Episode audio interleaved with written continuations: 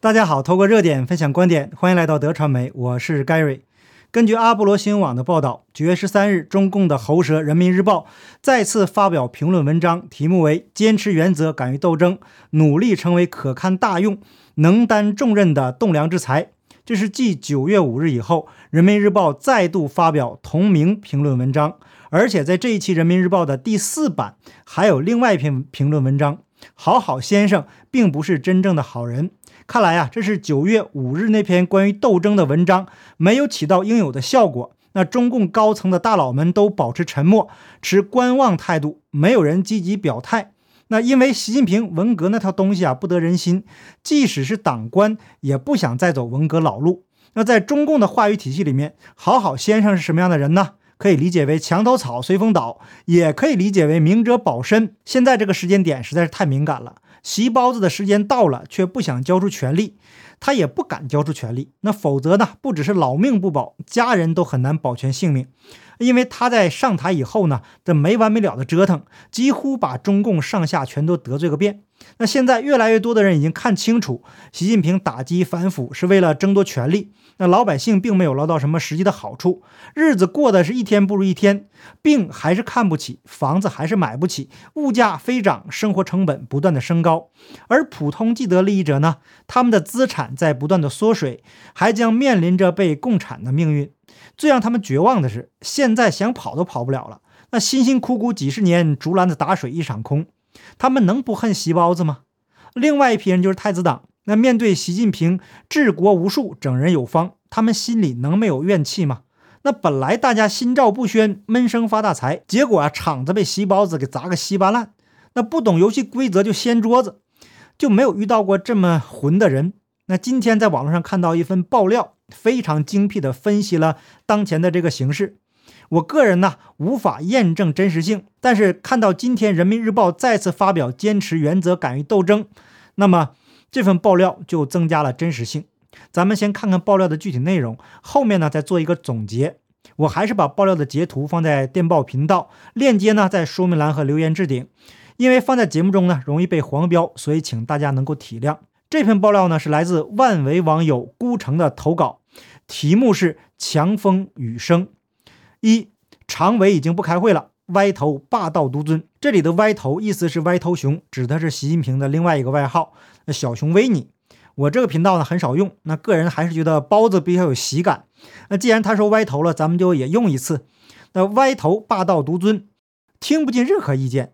这届常委已经无法开会了，靠秘书班子协调压制。那常委制已经废掉了，现在实际上是倒退到明朝的内阁制和清朝的军机处制。这爆料一上来啊就够猛的。那既然说到了明朝内阁和清朝，咱们就极简要的介绍一下内阁制。便于朋友们能够理解当前的形势。明朝内阁制是明朝建文四年至崇祯十七年这个皇帝的咨询机构，也就是公元一四零二年至一六四四年。那从内阁建立后，权力逐渐增大，后来呢，形成明朝的行政中枢。明太祖朱元璋废除了宰相，内阁大学士只有顾问的身份，皇帝才有最终决定的权利。那而大学士很少参与决定的机会。大家都知道啊，这个朱元璋的出身，朱元璋这样的权力设置呢，实际上是极度自卑的表现。他知道自己是个大老粗，凭着运气打下了江山。那包子也是凭着运气上来的呀。朱元璋是治国理政的能力啊，就可想而知了。如果任命一个宰相的话，万一宰相能力出众，超过他这个皇帝，那权力会不会被抢走呢？因为他个人呢是个极度自卑的人，所以干脆就取消了这个一人之下，万万人之上的职务，永绝后患。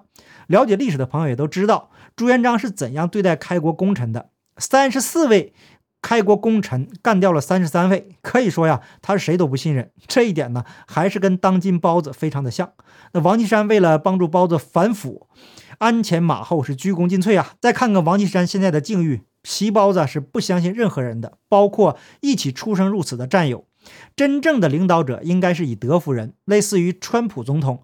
那但是川普呢也有缺点，就是大嘴巴，做事不够谨慎。人的性格啊，决定了人的命运。这句话实际上是非常有道理的。二，其他常委为什么这么老实，被歪头按在地上摩擦？因为他掌握了每个人的把柄，官呢做到这个位置，每个人都是不干净的。他利用爪牙把每个人都调查的清清楚楚。现在呀，警卫力量掌握在他手中，通讯全监控，能不老实吗？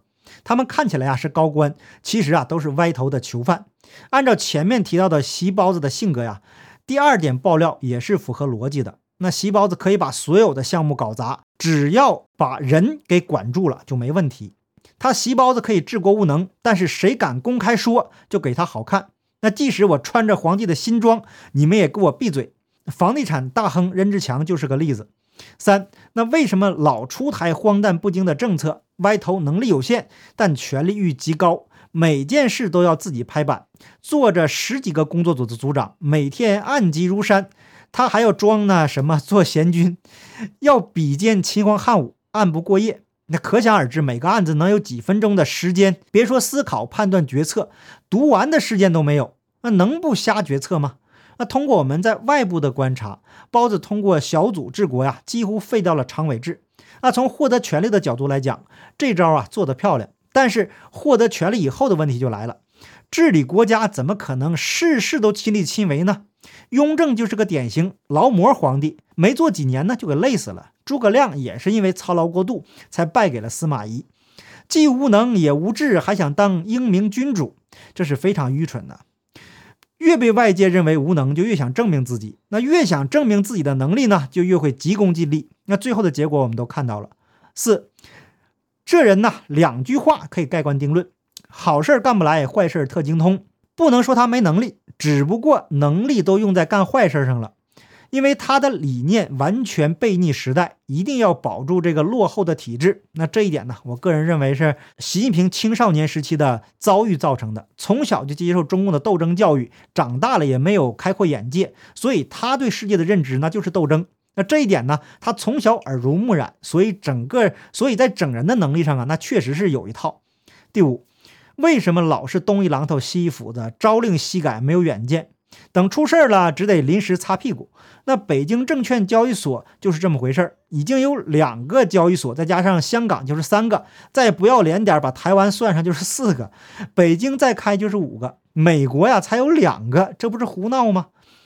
赌场庄家是靠经营赚钱的，不是靠多开网点儿这个赚钱的。那赌客呢是固定的，你多开网点有啥用呢？因为这段时间呢回归文革的步子有点大，反应强烈。用这方式啊，对冲一下民意，也给京城新权贵开赚钱的门路。我在上个星期的节目中就说过，步子迈大了，扯疼了。那这里就不赘述了。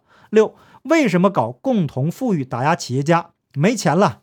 二零一五年外汇账户还有两万亿美元盈余。现在啊，只剩下七千多万亿了。这样下去，马上就会财政破产，货币崩溃。那打压企业家就是敲竹杠。问题是，企业安全的时候啊，现金流有限。那一旦被打，信用危机，哪里能敲出多少钱来啊？那关于外汇盈余，我个人认为，实际情况啊，应该是更为严重。那最近一段时间看到了三星啊、东芝啊这些跨国集团纷纷撤资，在他们走的时候，同样需要外汇结算。那所谓的盈余，实际上就没有多少可用了。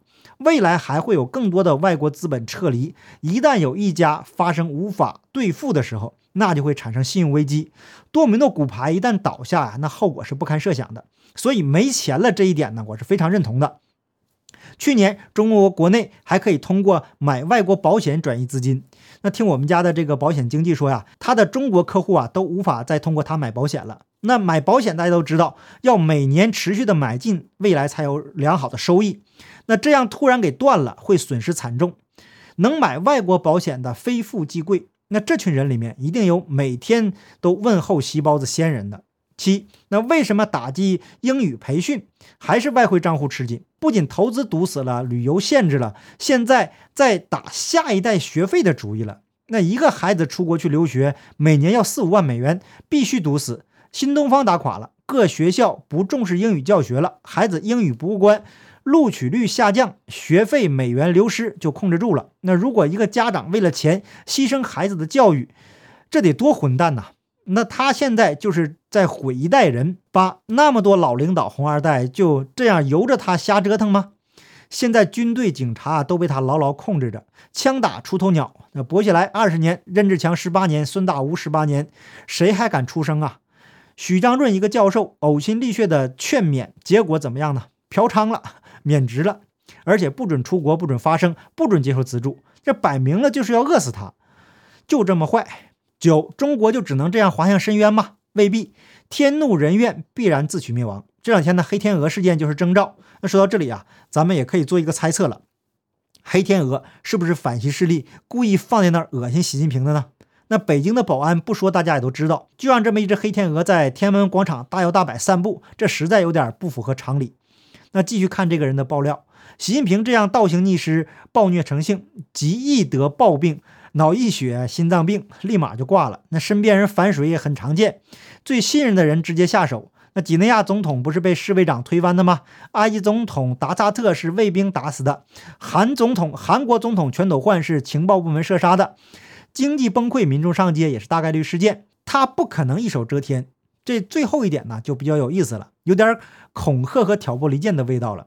那习近平要是看到最后一条爆料，一定会更加寝食难安了。我在过去的一期节目中曾经提到过，军方拒绝出兵。那前两天大家看到了，习近平接连换将，这里面很可能是有因果关系的。那现在呢，我们再结合节目开始是人民日报那篇文章，坚持原则，敢于斗争，努力成为可堪大用、能担重任的栋梁之才。那以及那个好好先生，并不是真正的好人。目的是逼迫中共内部高官表态站队，那各省的封疆大吏和各个军头都要在党媒喉舌上或者是公开表态，看谁表态表的最恶心，那就代表可堪大用。即使啊他的表态会让人胃部不适，那对习近平来说呀，能力不重要，能否跟习近平站在一个队伍里面，帮着他瞎折腾，那才是最重要的。不表态的未来可能就会有麻烦。那中国的未来将何去何从？除非上天呢让细胞的暴毙而亡，靠人的力量啊是很难避免这场浩劫了。所以啊，抓紧时间跟中共撇清关系，避免成为中共的陪葬品。好，感谢你的点赞、订阅、留言、分享，我们下期节目见，拜拜。